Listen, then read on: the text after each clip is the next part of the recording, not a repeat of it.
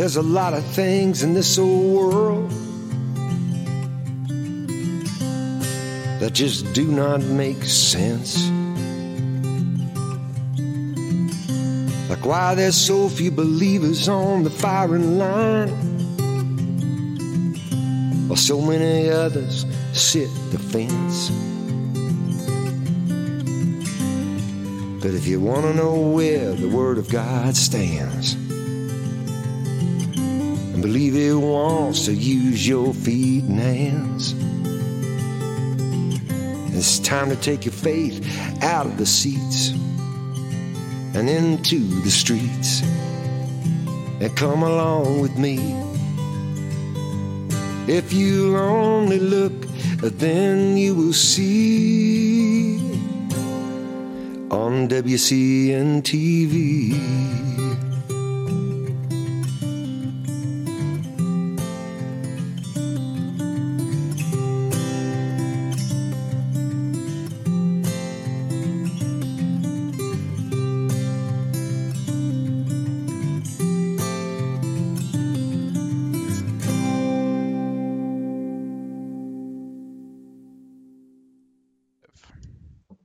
Hi, friends. Welcome to WCN TV for today. Um, wonderful guest, wonderful book. In a culture of entitlement, the idea of blessings seem quaint. We are a me focused generation intent on getting our needs met and securing as much possible affirmation for ourselves as we can. To be sure, the TikTokers and Instagram influencers are bent on attention in their self absorbed universe. The problem, according to Professor Dr. Gordon Stewart Jackson, is that God does want to bless his people. The catch is, and Solomon is a classic example, that when he does bless, we tend to believe that we deserve it. Or even worse, forget that God is the source of our blessing. Gordon says, blessing us is in his self chosen job description. And I really like that line. blessing us is in God's self chosen job description. And that's what he does. Dr. Jackson looks at the meaning of blessing from God's point of view. Why does he do it? Who gets blessed? When we talk about a God who delights in pouring out on his people something we term blessings, we should hang our heads in shame over how often we have stripped the concept of its power. I am pleased to welcome Dr. Gordon Stewart Jackson, Cape Town, where he received his undergraduate education after working as a journalist in Johannesburg, he completed his doctorate at Indiana University. He taught journalism at Whitworth University for more than three decades. The, the God who blesses is the subject of our conversation today, and it's one of 18 books. How about that? Gordon, welcome to the show. Thank you so much, Mike. It's great to be with you. Well, I want to congratulate you, first of all, for writing a readable book on the subject of blessing. I've I've read several uh, over the years, and and most of them are are pretty heady theological uh, material, and it doesn't really get down to the to the brass tacks, if we can say that, use that idiom, where the rubber meets the road. But your book certainly certainly does that. So I I recommend it for people. Um, in fact, I'm just going to share from your book. It's in the front material, the front matter of the book.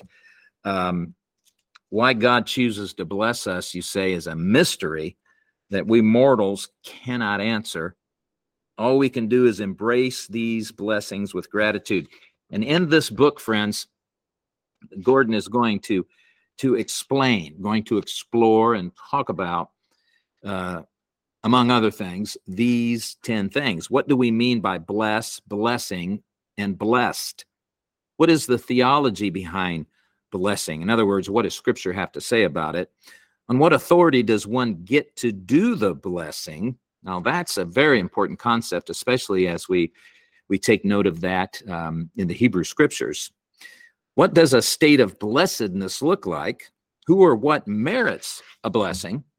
Can we imagine Jesus giving one of the disciples a heartfelt bless you after a sneeze? Now, I admit that made me laugh when I read that. What difference does a blessing actually make? Is a blessing in disguise really a blessing? Can we demand a blessing from God? And what's the mount of blessings versus the mount of cursings all about? So, friends, in this book, all of those things are going to be discussed and explained.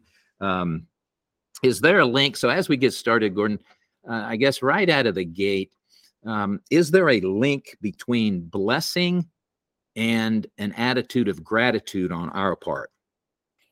I think the attitude of gratitude has to logically follow from the blessings we see around us.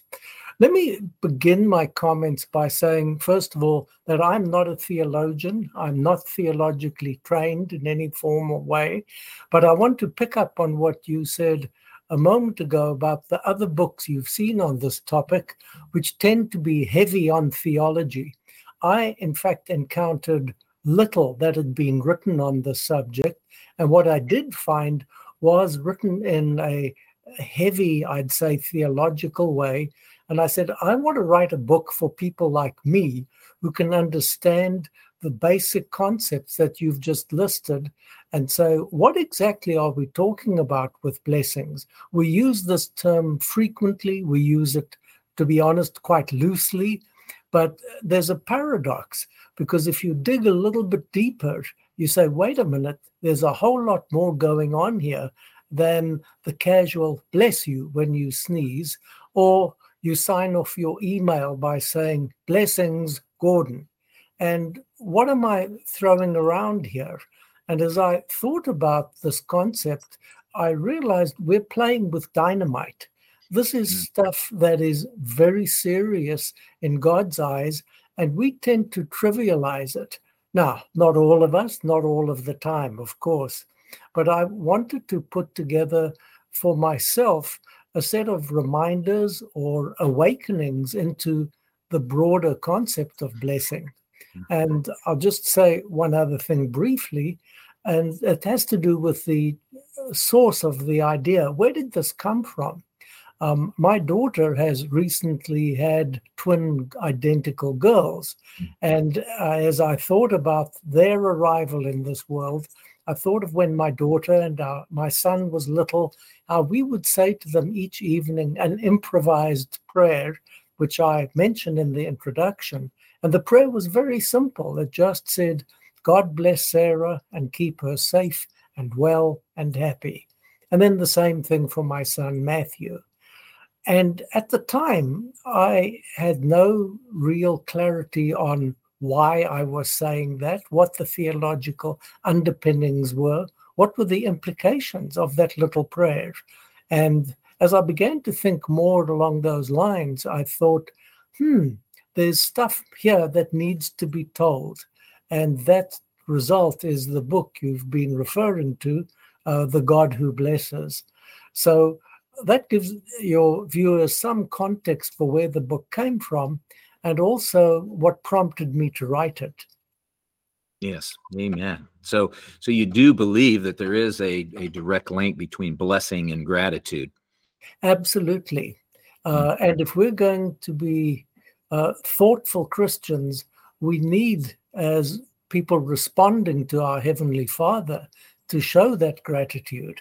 And it could be for a very simple thing like praying uh, a prayer of thanks in the morning for a beautiful day, or it can be for something more serious like uh, asking God's help to cope with a serious illness or a family crisis, knowing that we're in the hands of a loving God who cares infinitely for us, and we can be grateful even in advance of the answer to his prayers. So that gratitude, uh, Mike, is very much part of the the bigger picture. Yes, yeah. One of the many challenges, uh, Gordon, I'm going to phrase it a particular way. Um, this this statement and then question. One of the many challenges we face today is that we live in a a um, well, I'll I'll call it a materialistically oriented society culture uh, here in America. In fact, um, whether it's radio or or television or some other um, medium, we are bombarded with advertising for products. And um, as, as I've thought about this over the years, it, it, seems that advertising has become more aggressive in the sense that it tries to to um, create within its viewers a sense of dissatisfaction in in where they're at, what they may have, and simultaneously create this idea that if you buy this product or acquire what we are selling, that you'll be you'll be much happier. Um, in fact, I, I even hear people say this today, Gordon, that when they acquire something, whether it's a new car or or something else, that they've been blessed to have this or to to gain this, and and I wonder, uh, along the thesis of your book, if that's not really accurate, and I wonder how much of the material things that we pursue um, we're trying to equate to the blessings of God, and and really we did that on our own. So do you does that make sense? Yeah, let me respond as I hope we have time to do this uh, by telling two brief stories. Sure. The one comes from my time in South Africa, where during the uh, end years of apartheid, there was a lot of violence in townships. And we knew a Catholic priest, a white man, who went into a black township where he was well known. It was nighttime. People didn't recognize him and they stoned his car and he escaped injury, but it was a terrifying experience for him. He came and visited us when we were on vacation and spent some time with us. My wife knew him through work, and we said to him, We feel so uh, guilty being in the comfort and safety of our home in Spokane, Washington. And here you are on the front lines of things, literally putting your life in danger in your ministry. And we feel so guilty about that. And he said something I've never forgotten. He said, Don't feel guilty about having the good things that God wants you to have. God wants you to be in a place that is safe. He wants you to be well fed. He wants you to have a stable environment around you. And that became really important to me when I would lead study groups of students to South Africa, and they would see uh, enormous poverty at times. They would learn about the violence, and they would sometimes say they feel guilty about that. And I said, no, there's nothing wrong with you having a good home back in the States, with having good medical care, a good education. God wants those things for us. But the problem becomes when we take them for granted. Now, that brings me to my second little story. And I'm not sure if this is true or whether it's a um, an apocryphal story. But as it goes, there was this pastor visiting one of his church members who'd been an incredibly successful business person, and he had his lavish home by the lake, and he had uh, these luxury cars, he had expensive paintings on the walls. He'd spent hundreds of thousands of dollars on all these things. And he said to the pastor, Yes, uh, God has uh, blessed us uh, with, he's given us so much. And the pastor said, And how much did you need to keep? And the point being, God wants us to have blessings, but he doesn't want us to hang on to things that he doesn't expect us to keep. And that's where I think your emphasis on the materialistic nature of our culture plays in. We are indeed reminded at every turn that, yes, you can't be satisfied with your current car, you need a new one. No, you can't be happy with the house you have, go and buy a bigger one. No, you can't be happy with your personal hygiene. Uh, get 36 hour protection for your deodorant. Uh, whatever it is, um, you're not happy because what you have right now isn't enough. And if you push it theologically, what you are saying is something quite heretical, and that is God hasn't given you enough, claim more, demand more materialistically, and then, only then, will you be happy.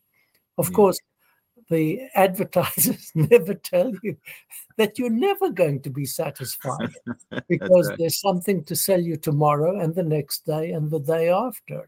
That's right. So, yep, you make a very important point about the materialism. Yes, yes. Well, you were a university educator for many years, as I mentioned in the opening monologue, and I'm I'm wondering um, because you you witnessed over over thirty, I think it's thirty two years Gordon, yes, that's right. Yeah. Over over 32 years, you, you were witness to to many changes in the students that came into university and and the ideas that they carried with them. And I'm I'm wondering if if you have any thoughts about social media and, and all the comparisons that, that we make does that that have any influence on um, on our sense of of blessing that's a really difficult question for me to answer because I'm one of the people who tries to avoid social media as much as I can. And I don't have, uh, this will be heresy to some of your viewers. I don't have a smartphone. I don't see a need for one. And even though the ads assume that I cannot live a meaningful life without one, I'm trying to prove them wrong. Amen. So uh, social media, Facebook, I'll occasionally look at things uh, on that. But I had a website a while ago that I abandoned uh, because of lack of interest. And uh, in general, I think I uh, live a full, blessed life without those concomitants of today's living. Yes. I so congratulate you, Gordon. Yeah, I'm going to take a pass on that question if you don't mind, Mike. okay. Well, I'm I'm uh may I say I'm envious. I'd like to arrive in that state. Um, I, I think there's some uh, great great deal of peace contentment to be found there.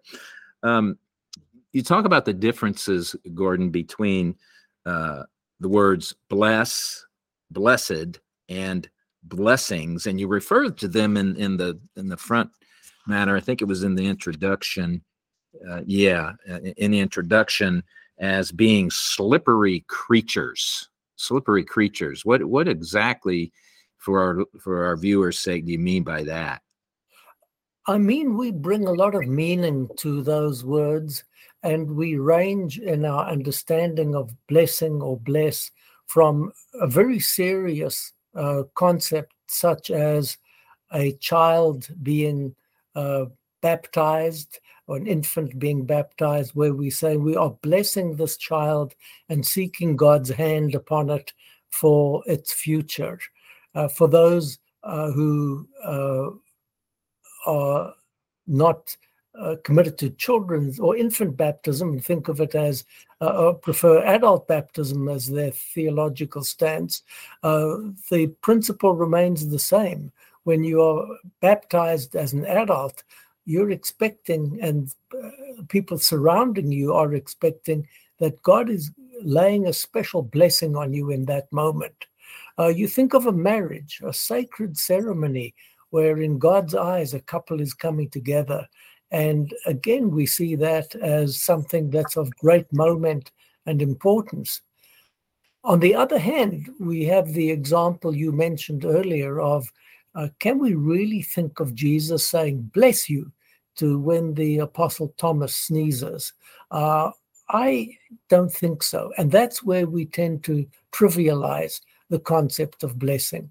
Another way we use the word is uh, in a situation um, such as uh, a person uh, wanting a new uh, appliance, for example. Uh, if you get a new car, would you say a prayer of God's blessing on that car and say, God, all of us who ride in this vehicle, we all need your protection.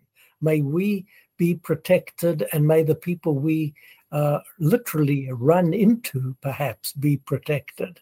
Uh, so we have another meaning there. But then in the Psalms, we've got a different meaning of the word bless. Uh, I think it's Psalm 130, where the King James Version has, Bless the Lord, O my soul. Yeah, you've got a synonym for praise. And that expands the meaning of the word blessing in a way that perhaps we hadn't consciously thought of. But that's very much present in scripture where we bless God. Well, what do we mean when we say that? Normally, we think of a blessing as something that is called upon a person, and invariably, it's a person of higher status or higher authority. Think, for example, at the end of church um, on uh, Sunday, you are at the end of the service, and the pastor or maybe the priest stands up and gives a benediction. What is that? It's a blessing for you and everyone else in the congregation as you go out into your week. Have a God favored week. And that blessing is intended to be something that is sacred and special. One of the parallels I write about in the book is that of a wedding where uh, someone is proposing a toast to the bride and the groom. And what is that attend, intended to accomplish? It's a ritual we have. And basically, you're saying, you know, I wish uh, Arnold and Debbie a happy marriage. I'm wishing well for them. And everyone uh, raises a glass and says, to Arnold and Debbie, uh, we all uh, applaud. Um, but that toast that I might give at my son's wedding or my daughter's wedding, it really doesn't carry any kind of theological clout. And so I think of the benediction at church being like God saying to me, Gordon, bless you this coming week. I am in your camp. I am rooting for you. I'm not only wishing you well this week, I have the power to do something about it. Put your trust in me. Let's go forward together into this coming week. So I think the analogy of the toast that God is giving on our behalf uh, is a helpful one to understand the nature of blessing uh, given by someone like a pastor or a priest.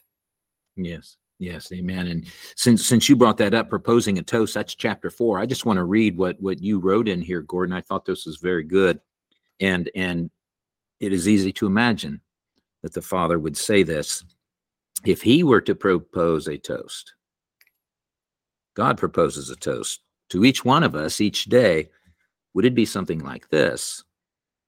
May you know my grace in abundance once again this day May you walk in ways that please and honor me, and may you share my love with all those, all whose lives you touch. Now, how about that for a blessing? There's a blessing um, that I can receive with great joy and gladness from the Father. Well, I read um, earlier, Gordon, as we got started, I, I read from the, the front material in the introduction um, why God chooses to bless us is a mystery. That's that's what you wrote in here, and and I'm wondering um, if you would unpack that a little more for our for our viewers. Why God chooses to bless us is a mystery that we cannot answer. How is it a mystery? Why would God love people like us in the first place? That is the mystery. I think the best analogy we have there is that of a parent loving a child, and you love your child regardless of what the child has done. We have the incredibly powerful parable Jesus told of the prodigal son, or more accurately, the prodigal father, the unpredictable, unreasonable uh, father whose love blows our socks off when he has a son who betrays him and effectively says, You know, I wish you were dead. Give me my share of the estate I'm getting out of your life. And it's this son who is welcomed back by a father who's watching out for him and the hope that he will return. God makes us, God loves us in spite of who we are. And for me, the mystery is that He is seeking to give us all these good things. As we do with our children, we uh, try to use our good judgment in giving them things that will be meaningful and helpful uh, in their lives. But uh, God, in His infinite wisdom, knows far better what we need, but at the same time, gives us stuff in spite of ourselves and in spite of the way uh, we turn our backs on Him at times. And all He seeks of us is our love in responding to what He's given to us. And as you said at the very beginning of our program, Mike, uh, wants our gratitude. Yes. Wow. Yeah, that's that's a that's a wonderful answer. Um, you mentioned uh, the prodigal son, but there are many other examples uh, from the scriptures where where God blesses His people and and they they turn their backs on Him, they forget about Him, they they go about their business, and but but God is so wonderful that He's willing to take that risk, and that's that's just a beautiful truth from the scriptures, especially within this context of of blessing. And again, friends, I am speaking with Dr. Gordon Stewart Jackson. The book is The God Who Blesses 50 Reflection on Blessings and Blessedness. God um, often links his people's obedience to blessings and and curses. I'm thinking immediately of Deuteronomy 28 as one prime example. Um, is that still true today in, in your view, Gordon? I think uh, from what I have read in theology about uh, a range of Christian understandings of God and his displeasure with us when we do things wrong, I don't know that we would use the word curses coming upon us today. However, I think the consequence of prolonged disobedience or prolonged turning our back on God inevitably leads to something that's the equivalent of a curse. Uh, and we have the sobering thing in the Old Testament where we are told to choose between this way or that way, or at least the children of Israel are told to choose. And they are presented with this option of the mount of blessings and the mount of cursings. Well, we don't talk much about cursings in our contemporary churches, but I think there's a sober lesson for us uh, in that concept. And that's why I included that chapter. In fact, I uh, was talking with a theology professor colleague at Whitworth University, and he said I should be sure to put in a chapter on that concept because he said without it, the picture isn't complete. And blessings are what God wants to give us. He's eager to give us good things. But prolonged disobedience is going to have negative consequences. And that to me is the 21st uh, century equivalent of those cursings that the Israelites had to uh, deal with. Yes, and I, I, I, agree with that. I was thinking that myself that um, prolonged disobedience has um, has consequences, and and God will not always. Sometimes He will, for again for reasons of his of his own choosing which remain a mystery to to us in many cases but sometimes he will choose to to shield us from the consequences but other times he won't we we will experience the consequences of of uh, prolonged disobedience so uh, in your book gordon you write that a blessing is far more than a wish or a hope why right. Explain that. Think of the six year old who's having a birthday party. You've got six little candles on the cake, and the mom says, Okay, dear, now make a wish before you blow them out. Well, the kid may wish for a bicycle, or the kid may wish for this or that or the other. That is far from a God initiated example of goodness in your life. A wish or a hope is just that. It's limited to that moment. You say, Oh, I wish I could go to Florida for my vacation. Oh, I wish I could visit uh, Italy and go to Venice and see the canals. Well, sure, go ahead and make a wish, but that's very different from the tangible blessings uh, that we are given. So I think um, it's important to make that distinction. First of all, the very heart of blessing is that ultimately it's God initiated. The good things that we have, as I've said several times, come from God. We are very limited in what we can adjust and bring into our lives. So if we say, you know, I wish as a six year old I could have a bicycle, maybe that'll come true, maybe it won't. But that's very different from the pastor praying at the end of the church service I'm sending you out under the banner of a God who is going to empower you through the Holy Spirit this week. We're talking about a very different level of uh, a future that is being uh, shaped there. It's not just an idle wish for a bicycle, it's something that is divinely governed, divinely inspired. Yes, yes. You talk about um, us being limited in our understanding of, of God's blessings, and um, I think that's an important point.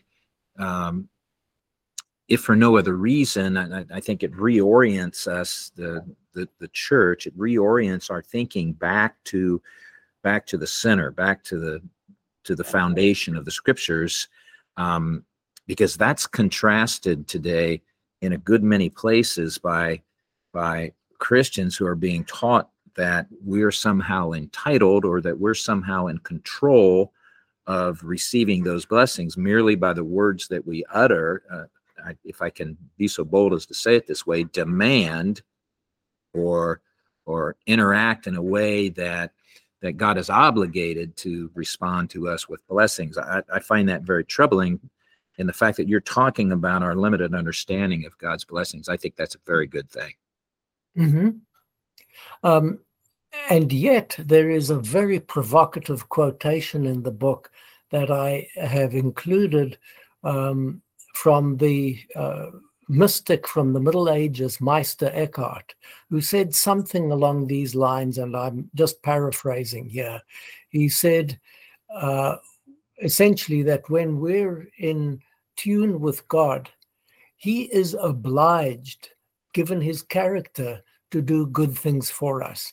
He says, just as the sun has to, by its identity, by its definition, the sun has to shine on us, so does God have to give blessings uh, to us because, as you said at the beginning, that's in his job description.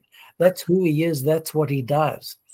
And so, in that sense, we can expect blessings from God but you're right in saying we're heading into tricky territory when we dare to say, I demand a blessing from God. I think we need to be very careful there. Uh, and that can lead us into the realm of unanswered prayers where, uh, you know, I demand a better job, Lord, and then you don't give me one this year.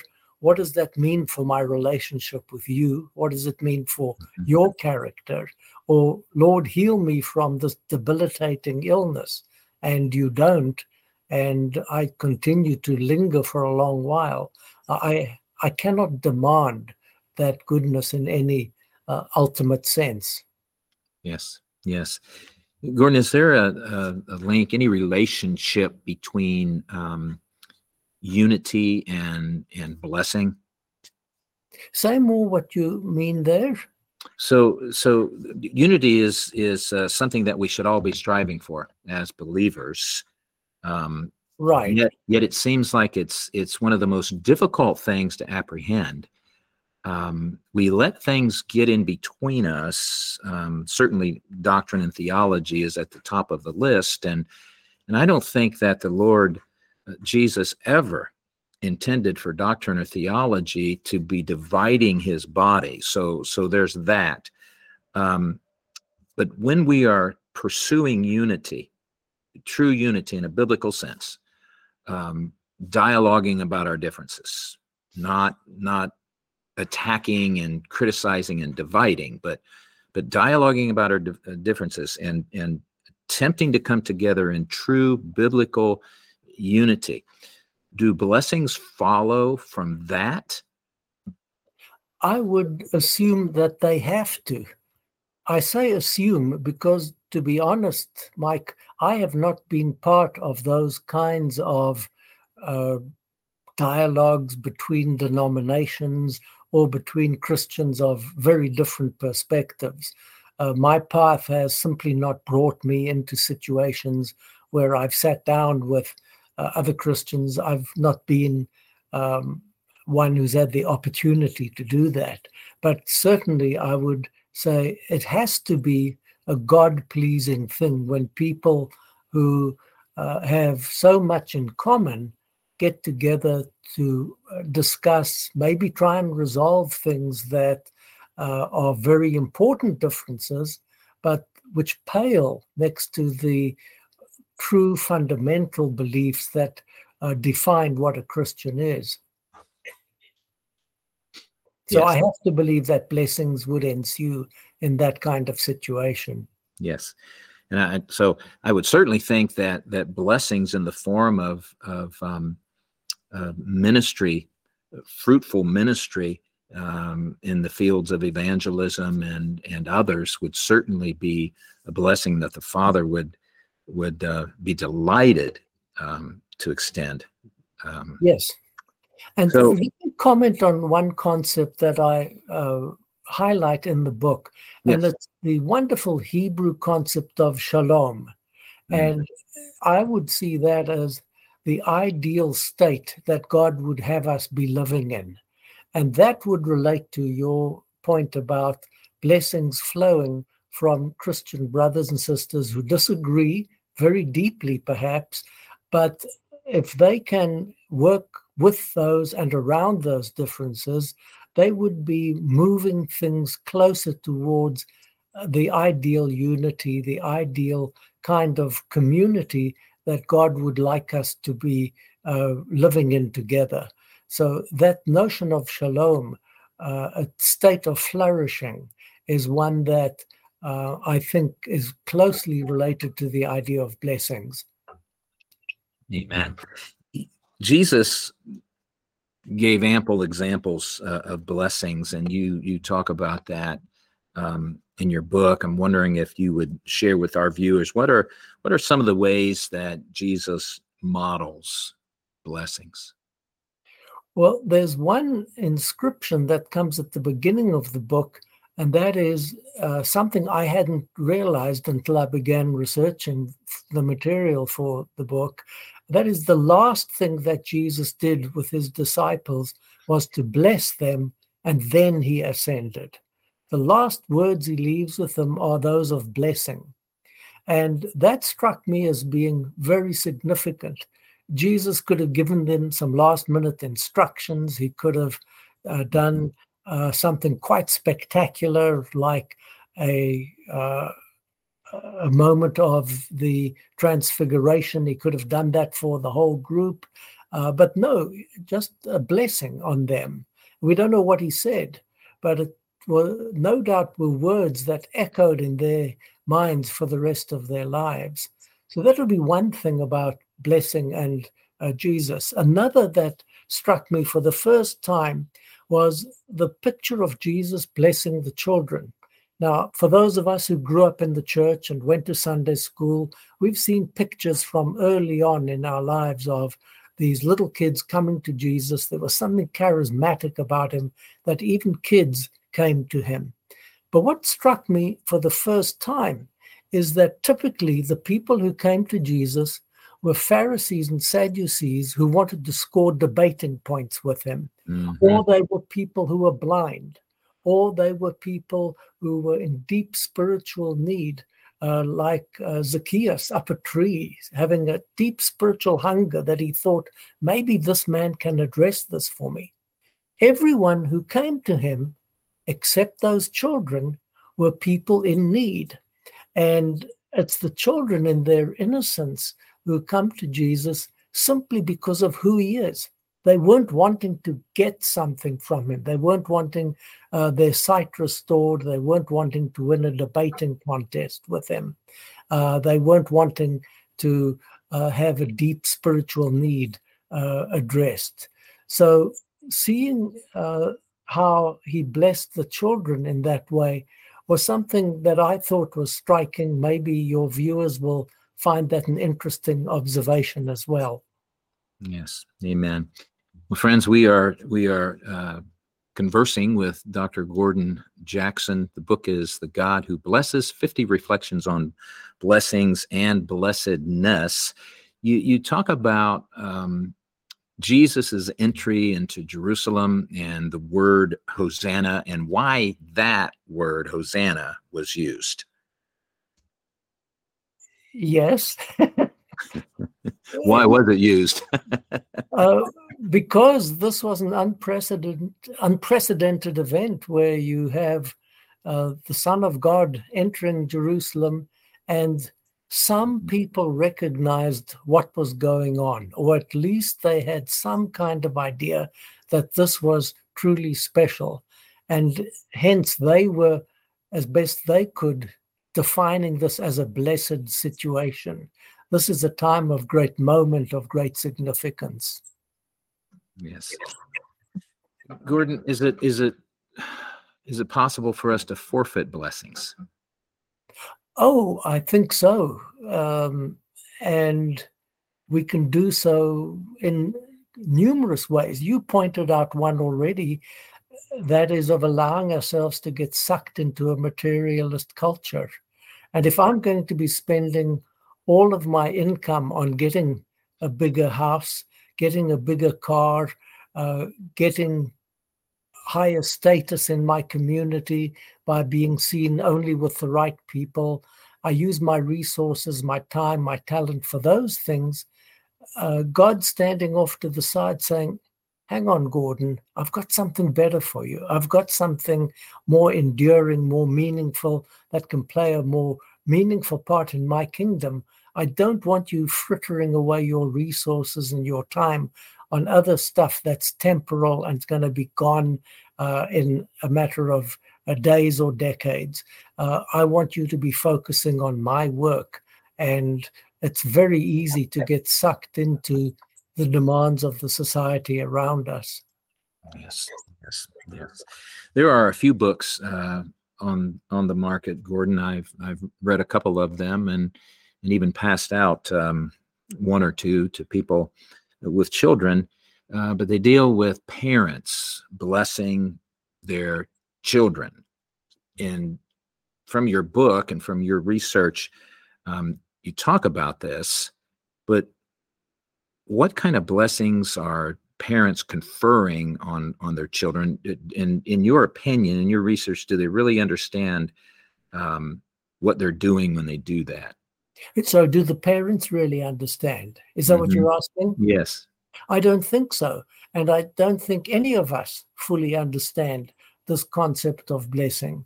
Um, I think you said at the beginning of the program that uh, why God blesses us is a mystery.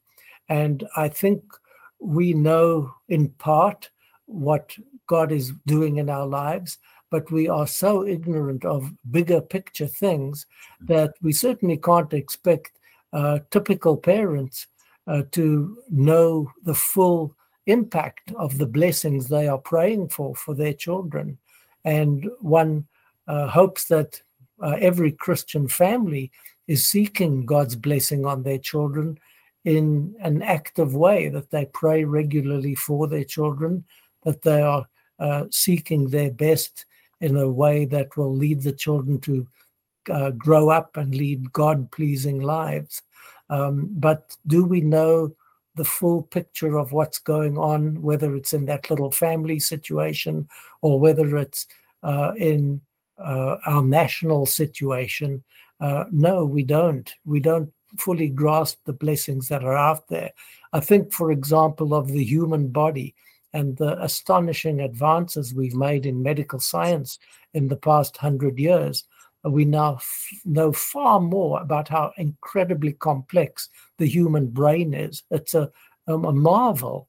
We didn't know that 100 years ago, and we see how God blesses our ability to think, to speak, uh, to process information through a brain that uh, is a miraculous organ.